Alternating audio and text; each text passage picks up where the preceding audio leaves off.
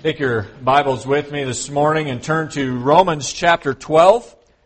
Romans chapter 12 as we continue right on into the practicality aspects of the book of Romans. We have moved through several months, uh, right at a year of doctrine uh, in the book, and that has brought Paul to the place of doxology last week, the place where he gave glory to God and as we move into this morning's message, we recognize that that's not only going to be reflected in our worship, but it is also going to be reflected in the way that we conduct ourselves on a day to day basis.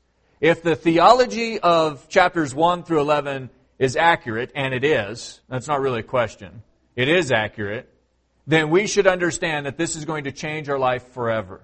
And it's going to change the way we live forever. And really, we have a question that is before us today. And the question before us is Will you decide to live a life of genuine faith? Will you decide to live a life of genuine faith? See, the reality is that you can go to church. In fact, millions in our country are doing so this morning. And yet, there's no genuine faith. There's no genuine lifestyle change. They go to church. They sing songs, some of them good, some of them not so good.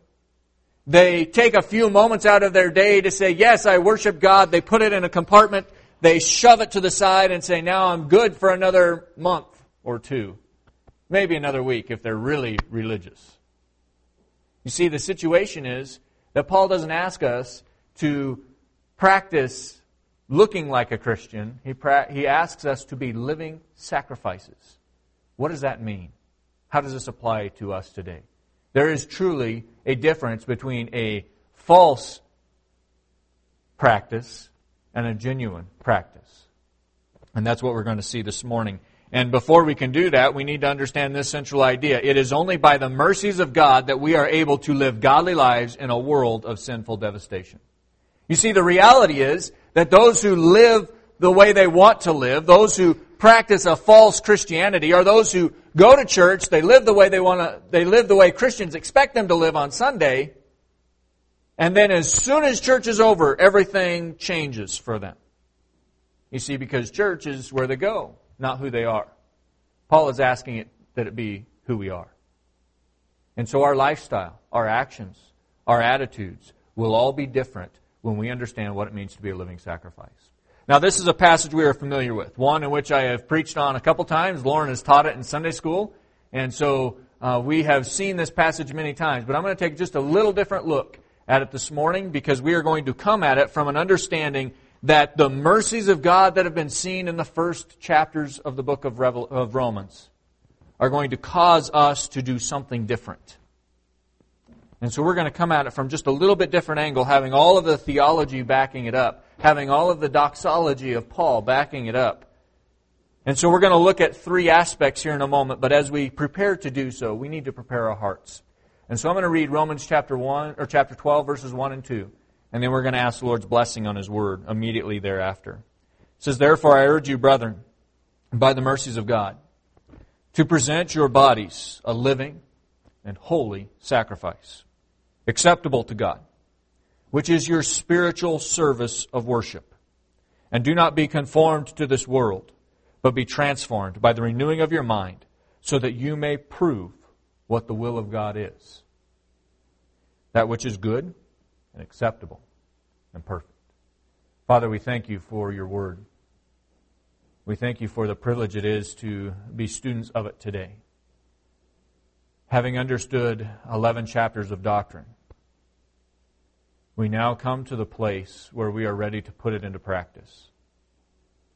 Or challenge our hearts today in those areas where we are not holy and acceptable to you. Lord, challenge us to live lives outside of the doors of this building that are living sacrifices, pleasing to you. Lord, I pray that as we move through this passage today, even though it's just dealing with two verses, that we would be fundamentally changed having now an application to the theology in which we have learned. May we recognize that everything that was done to accomplish our salvation, to keep the promise of the new covenant to those who are not Jews, and to keep the promises of all of the covenants that to the Jews, should cause us to respond. Help us to be different this morning. Put aside whatever encumbrances we have brought in with us, laying those aside and looking forward to the truth of your word and the application thereof. Lord, I pray that you'd give me the words to speak, that your name would be exalted above all names, and that we would join with Paul in the doxology, bowing the knee and worship you and exalting you, giving you the glory that is rightfully yours, that we merely have the privilege of passing on. Lord, we give you the glory and the honor now. In your Son's name we pray. Amen. We have three aspects that we're going to consider this morning. The first is that we are to respond to the mercies of God. Paul brings us up to this point, and instead of saying, and now, or, and let's look at, he says, therefore.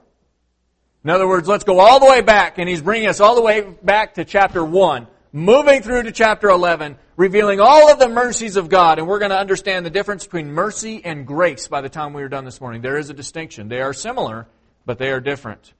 So we should respond to the mercies of God. And this response should cause us to do two things. First, present yourself acceptable to God. And finally, prove the will of God. You see, part of all three of these points have come out of this passage, and I want you to recognize something. It is of God, it is to God, and it is of God. Those are directly out of the passage because we should understand that our actions and our services to the Lord should be done in light of the Lord. And that's what Paul is reminding us of, and he's causing us to respond first to the mercies of God in verse one. Uh, yeah, in verse one, Scripture there says again, "Therefore I urge you, brethren, by the mercies of God, to present your bodies a living and holy sacrifice, acceptable to God, which is your spiritual service of worship." As we begin to respond to the mercies of God, I want you to capture the urgency of Paul's request. Because he is, he is asking that we respond in an urgent manner with obedience. We should understand the truth of the first 11 chapters and in light of that immediately begin to practice in obedience a faithfulness to the Lord. And Paul moves from the doxology of chapter, doxology of chapter 11 right into chapter 12, not even missing a beat. But when we look at the book in general, we see a major shift in emphasis. In fact, chapter 12 begins a whole new portion of the book of Romans. And yet Paul doesn't. Paul reveals to us, he says, okay, therefore since this is true, this is what you do about it. And he gets right to the heart of it and he presents some urgency. The emphasis now shifts from theology to the practicality of living it out. And this is the reality. I want to review for you the first few chapters. First 11 chapters, really. You and I started out as sinners in desperate need of Christ.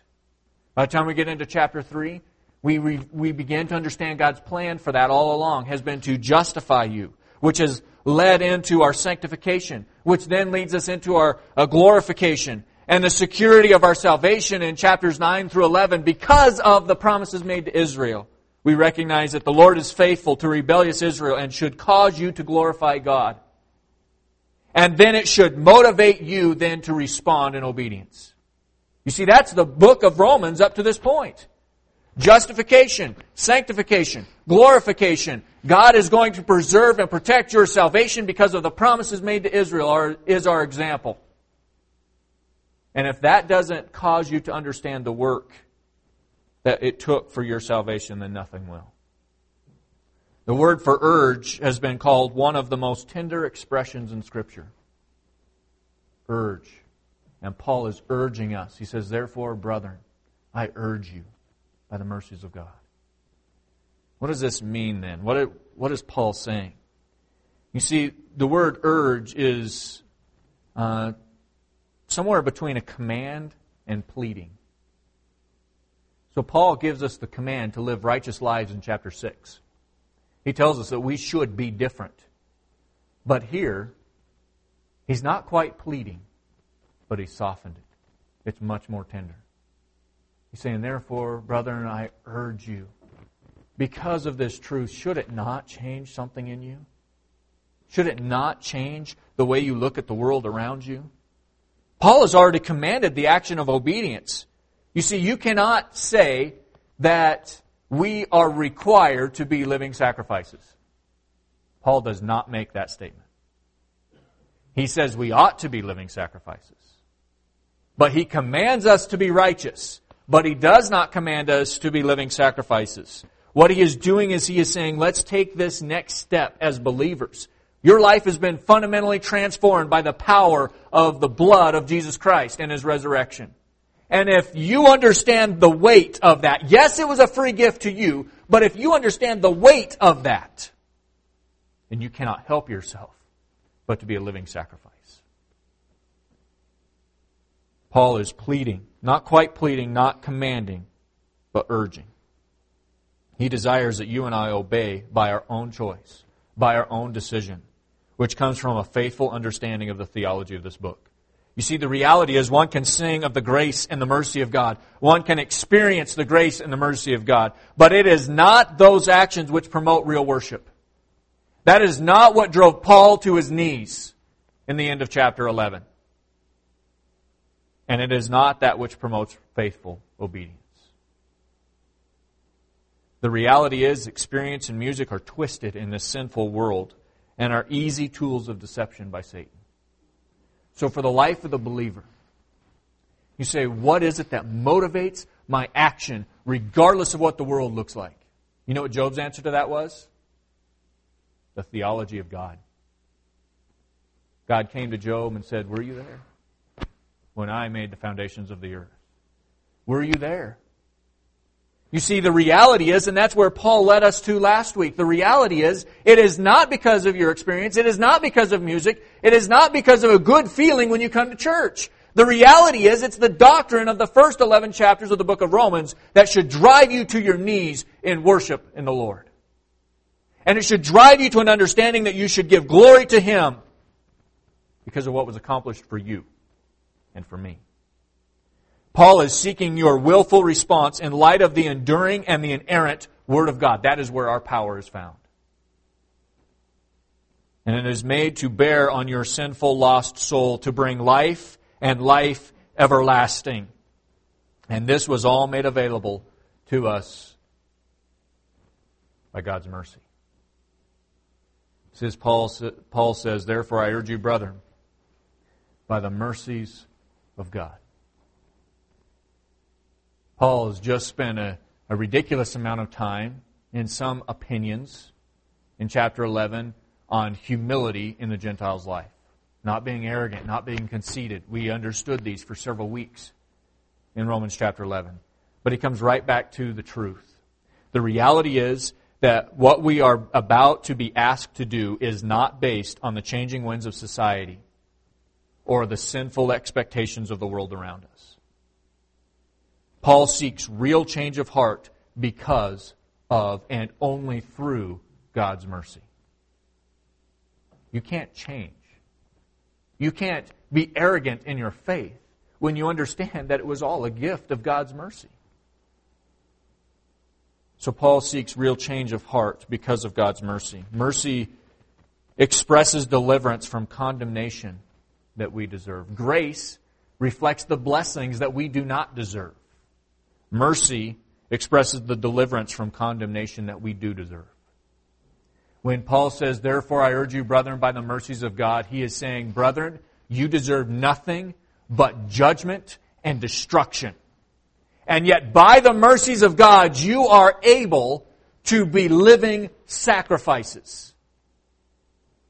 In the heart and the life of the believer, this means that we understand that all have sinned and all have fallen short of the glory of God. This means we understand that the wages of sin is death.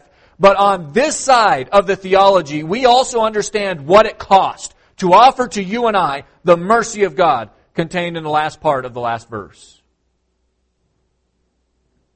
But the gift of God, of the last verse that I just quoted to you, but the gift of God is eternal life. If you misunderstand the mercy that is demonstrated in that verse, then you will misunderstand living sacrifices. Let me do it again for you. In the heart and the life of the believer, this means that we understand that all have sinned and all have fallen short of the glory of God. Verse we all should have learned long, long time ago. It's an Awana verse. Our Awana kids can all quote it. This means that we understand then another Awana verse. For the wages of sin is death. That means you and I have all fallen. We've all sinned. We all deserve death. And that is where we were destined to be. Except. Except. The gift of God is eternal life. See, the reality is we were nothing. We deserved nothing but judgment. And then the mercy of God. If you fail to understand the theology, you will fail to present yourself as a living sacrifice. It may look good on Sunday morning, but it's going to look lousy on Wednesday morning.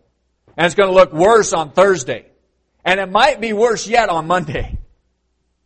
You see, the reality is this should change the way we live and the way we act and the way we function.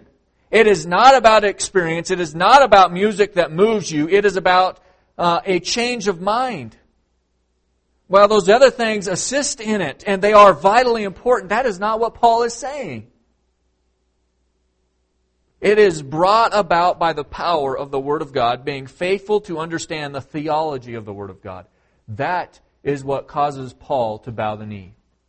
And you look through history, and you see those godly men of history who have bowed the knee and worshiped the Lord and were used for fundamental transformation in their society. Do you know what it started with? Theology. An understanding of what God did for us and who God is. And that is why Paul starts with theology. And he brings us to this point. And he says, Therefore, brethren, I urge you, by the mercies of God,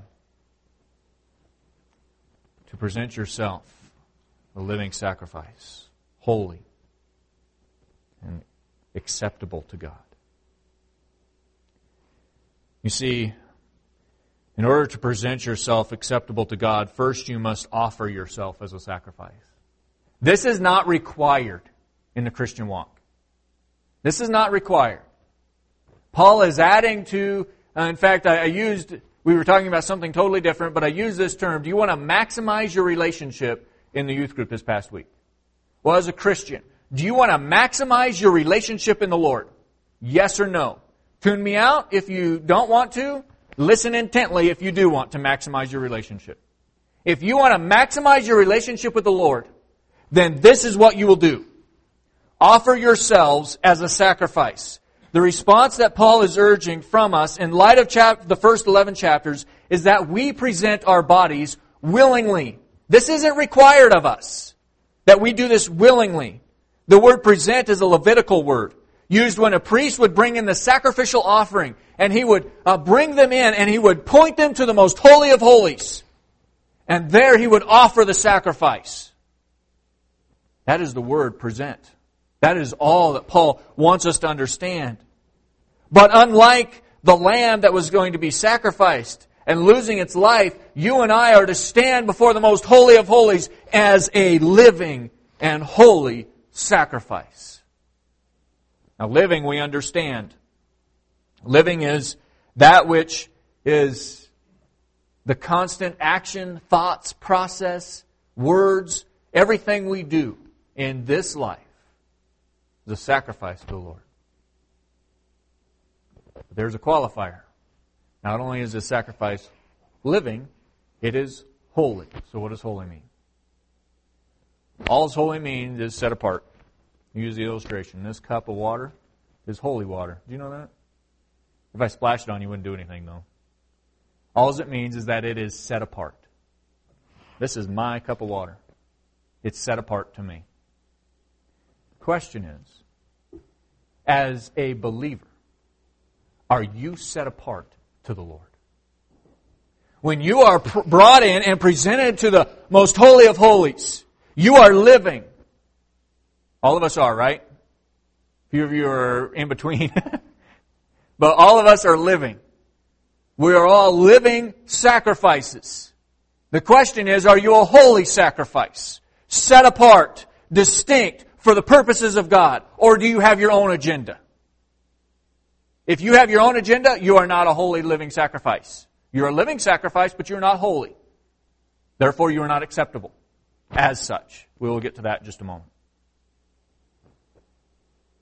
When we present our bodies before the Lord, we, unlike the Old Testament offerings, in that we are, we are rather unlike the Old Testament offerings, in that we are still alive.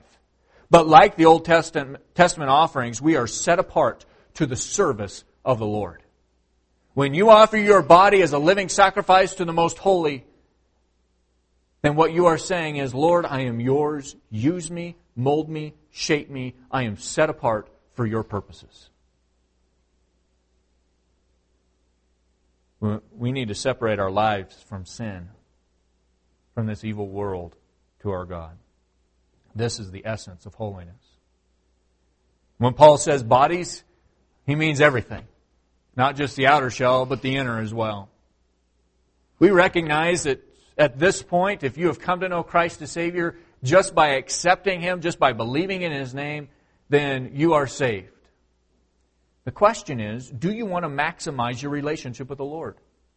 On this earth, do you want to get out of your relationship with the Lord everything possible? If yes, then you will offer yourselves as a sacrifice. And if yes, you will understand how to be acceptable. You see, it is not on your terms that you can offer yourself as a living sacrifice. Because remember who we are.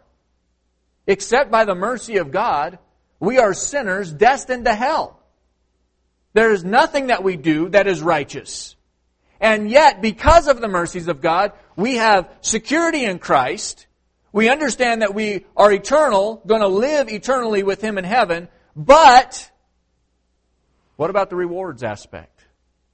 What about the promise that if you live for Christ and you follow in Paul's footsteps, that there's a crown of life waiting for you and a crown of righteousness and other crowns as rewards? You see, we must understand how to be acceptable. To offer our bodies as living sacrifices is not to be done by your definition. Say, well, I think I've done enough good things. I've given money to the church. I've, I've attended church faithfully. I've ministered. I've used my gifts in the church. I, I've done all of these things. I've done what God commands of me. Maybe. But that doesn't mean that you are a living sacrifice. Paul tells us that you and I cannot dictate what is acceptable. And you want biblical proof of that? Look at Cain. He brought an offering to the Lord. From an ungodly person's perspective, he's saying, what was Cain's problem? What, why did God accept Abel and not Cain? Cain brought an offering, but it was on his terms, not God's. You can offer something, but if it is not on God's terms, it does not matter.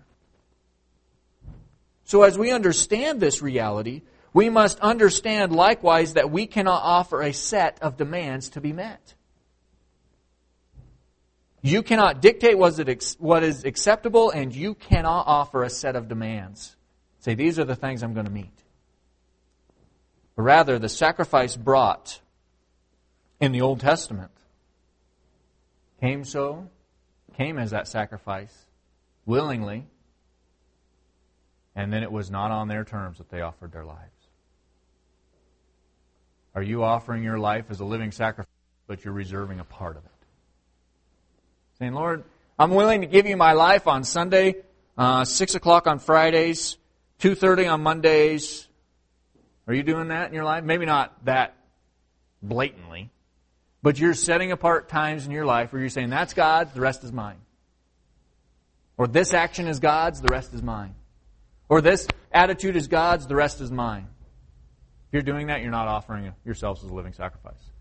The sacrifices that died didn't do that. You can't either.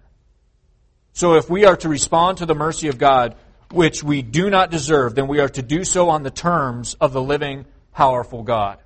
Therefore, we are to be set apart from sin, set apart from the lifestyles and the practices of the sinful world around us. Now, you and I should understand the magnitude of this action, and it should not be lost on us. This means that we are living in light of eternity while we are living in a temporal world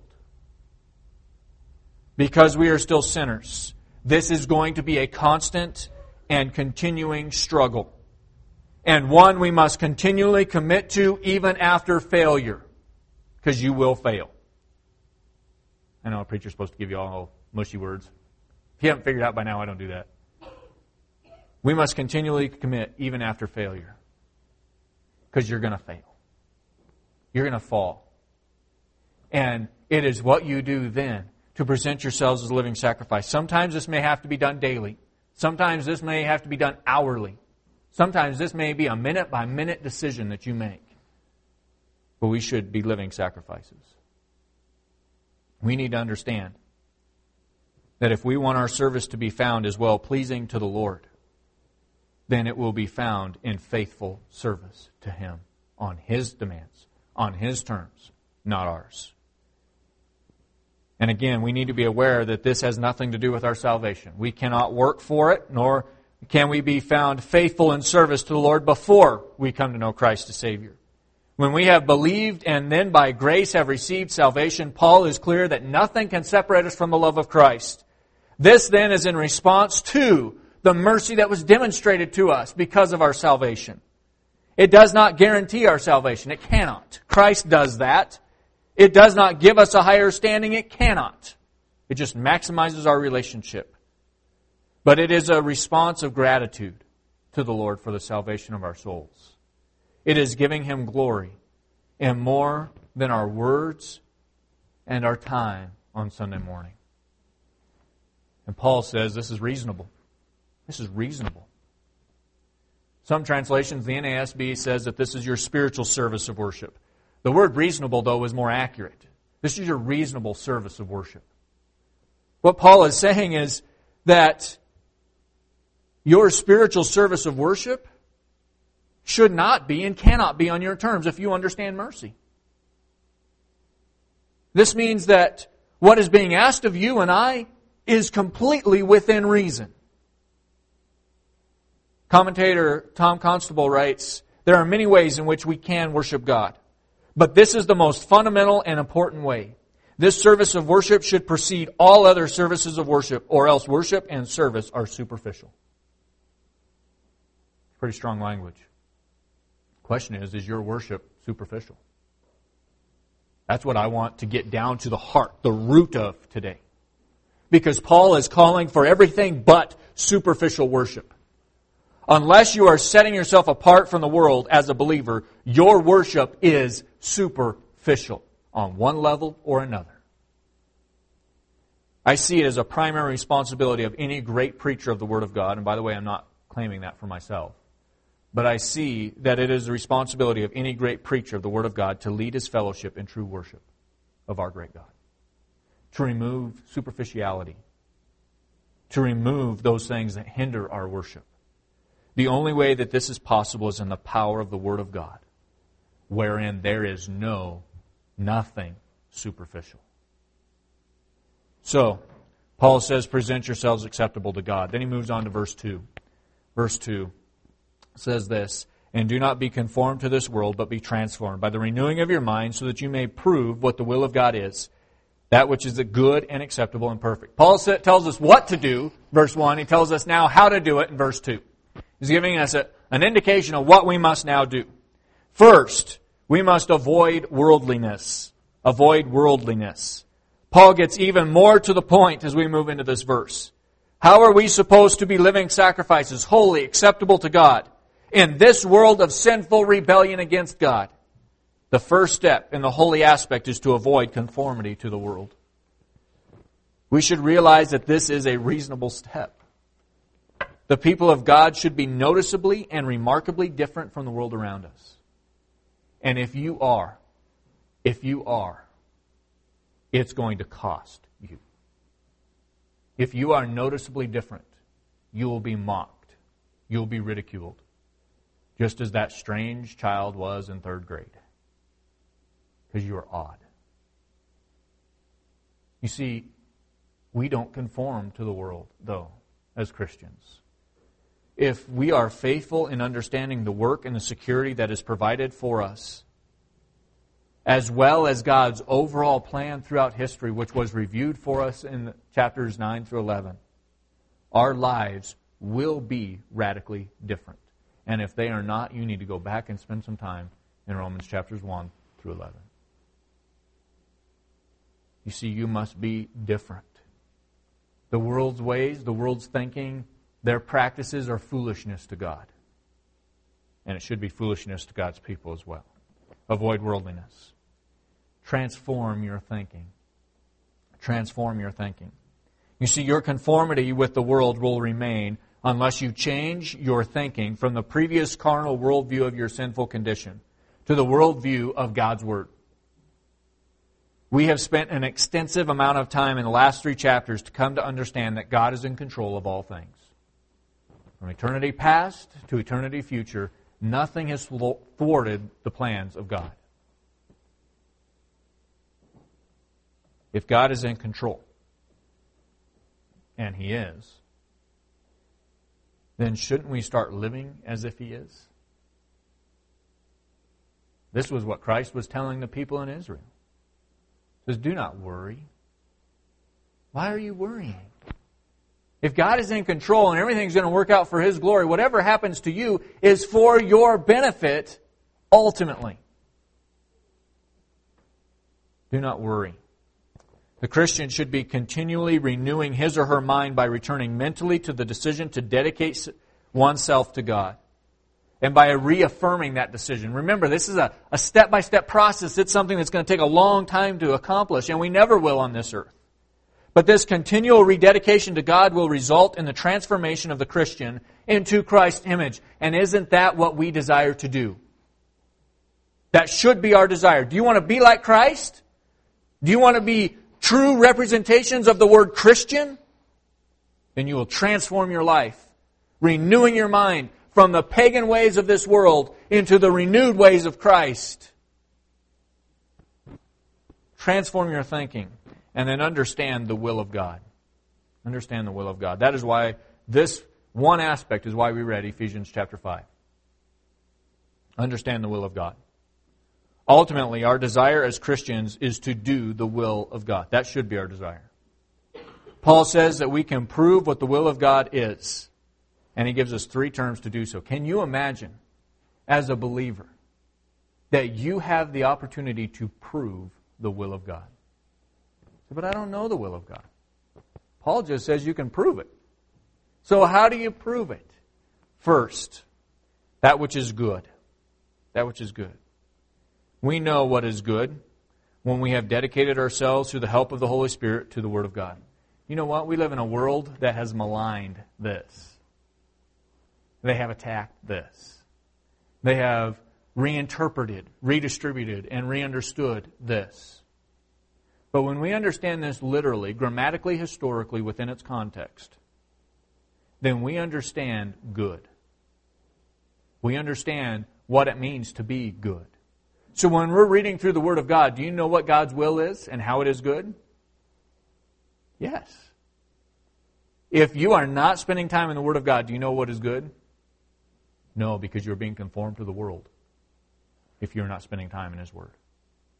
So good is spending time in God's Word. This is this helps us to establish discernment, the ability to know what is good and godly and what is not good and godly. Well, where is our how do we base that?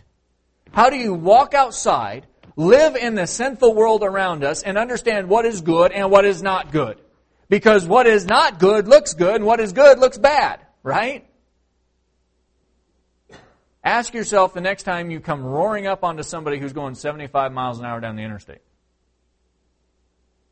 See, the picture is you need to get someplace. There's a truck in one lane and someone who's puttering along at 75 miles an hour, and you need to get someplace at 80 miles an hour, not 75.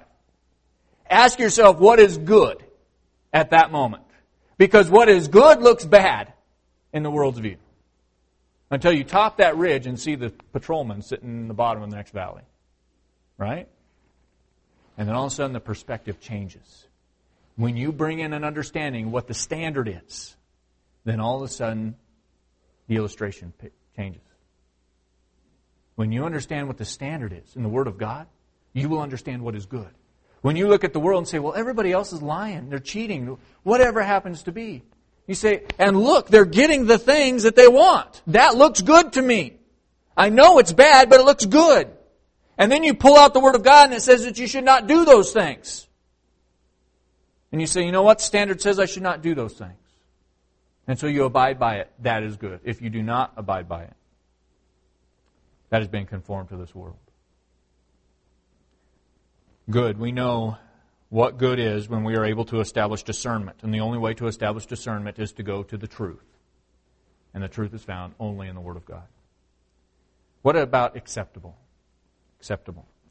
This means to, and we've already looked at this word earlier, this means that which we do is pleasing to God. Have you ever asked yourself in the middle of a sin, I wonder if this is really pleasing to God? Hopefully, you learn to ask that before you get involved in the sin. I wonder if this is pleasing to God. If you can ask and answer that question without any twinges of guilt, it's probably okay. But if you spent time in the Word of God, you're discerning what is good, you're understanding what is not good and what is good, and you're recognizing that God has His best designs for you in His Word, then you're going to say, I'm going to do what is acceptable. A good test of living sacrificially is this question Is the work that I do pleasing to the Lord? Is it pleasing to the Lord? Don't try to justify it. Just ask the question. We can spend all day justifying it. Don't justify it. Ask the question. Is what I'm doing pleasing to the Lord? If you do not have an immediate twinge of guilt, then you're probably okay. If you try to justify it in any way, you are not okay. You are not okay. Good, acceptable. Last one's perfect. This means it cannot get any better. Perfect. Is the sacrifice you're offering qualify as perfect? Paul says, Therefore I urge you, brethren, by the mercies of God, to present your bodies as living sacrifices, holy and acceptable to God. Is that perfect? Is your offering perfect? Cannot get any better. Given your limitations, your finite ability, it cannot get any better than it is at the present time. You see, dedication to God is a response to the mercy of God. That when we receive salvation, we understand the cost. The reality is, salvation is a free gift offered by grace, blessings you did not deserve, paid for by the mercies of God, paid for by the removal of the consequences that you deserve by His own sacrifice. Is salvation cheap? No. It's free to you, but it is not cheap. When you understand, let me put it this way someone gives you a $1,000 gift and someone gives you a $10 gift. There may have been a lot of thought in the $1,000 or in the $10 gift, but ultimately you recognize the value, the inherent value of the $1,000 gift. It may not mean as much personally, but you understand the value. When we look at salvation, we cannot pay for it. It is beyond anything you and I can achieve. And yet it was offered as a gift. Does that mean it was free? No. Free to you, not to the one who paid for it. You see, every Christian should understand that salvation is because of the mercy of God, by grace, through faith. It, it therefore is our responsibility, not a requirement, but a gentle urging from the apostle, that we voluntarily commit that every action, every deed, every response we make is in loving submission to our Savior God as a living sacrifice.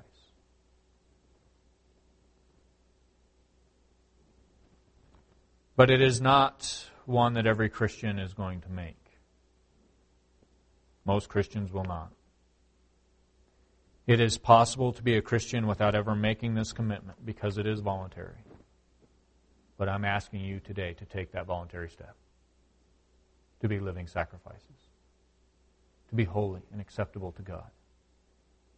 That's reasonable of me to ask of you. But I'm a sinner. I understand. I understand the weight. Paul understood it. He says, I do what I do not want to do, but I do it anyway. Paul understood the commitment of being a living sacrifice. The issue before us today is are you willing? Are you a willing, living sacrifice at the feet of the living God? Or Are you easily swayed and pushed into the mold of the world by the changes of this sinful society? Paul's gentle urging of believers to be living sacrifices comes on the heels of the most significant theological chapters in all of the Word of God. And there is no more appropriate place for it to be than there. There is no question in my mind that the two, the significant theological passages and the request that you be living sacrifices, are chiefly tied together. You will practice, or rather, will you practice real worship or will you practice superficial worship in a lifestyle that, if it is based on anything less than good theology, is superficial?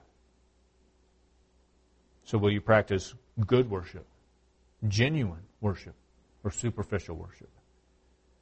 However, if you have been equipped to establish a precious, rich, genuine worship, it will take work. There will be failures. But be transformed in the renewing of your mind.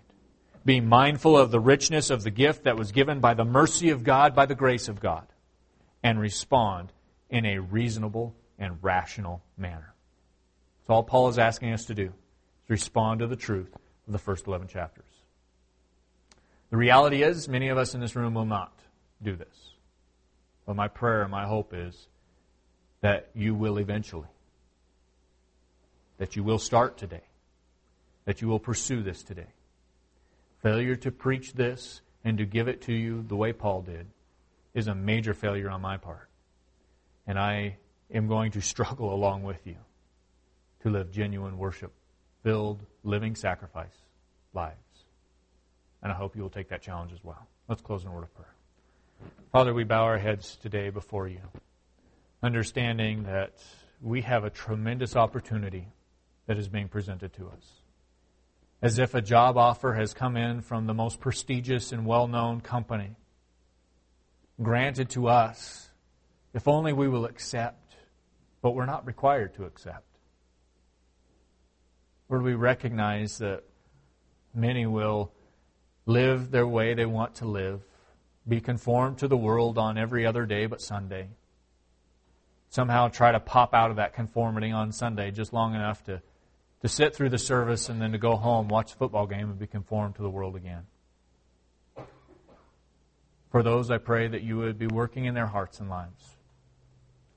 For those who choose to be living sacrifices, we know it'll be tough. We know that it will be extremely difficult when the pressures of the world seek to to sway our decisions, to push us into the mold that they have designed for us. But I pray that we would transform our minds, renew our thinking, and be found as faithful, obedient servants of yours, as those living sacrifices, holy and acceptable to you, and as such that we would present our bodies for your service, to accomplish your work, and to be found faithful and obedient therein. Lord, we want to maximize our relationship with you. And that is only because of the mercy that has been demonstrated to us. And we know that it will only remain because of the help of the Holy Spirit given to us as well. Lord, I pray that these would not be lost upon us and that we would be found faithful and obedient to what Paul is asking of us today. Lord, we love you and thank you for it. In your Son's name we pray. Amen.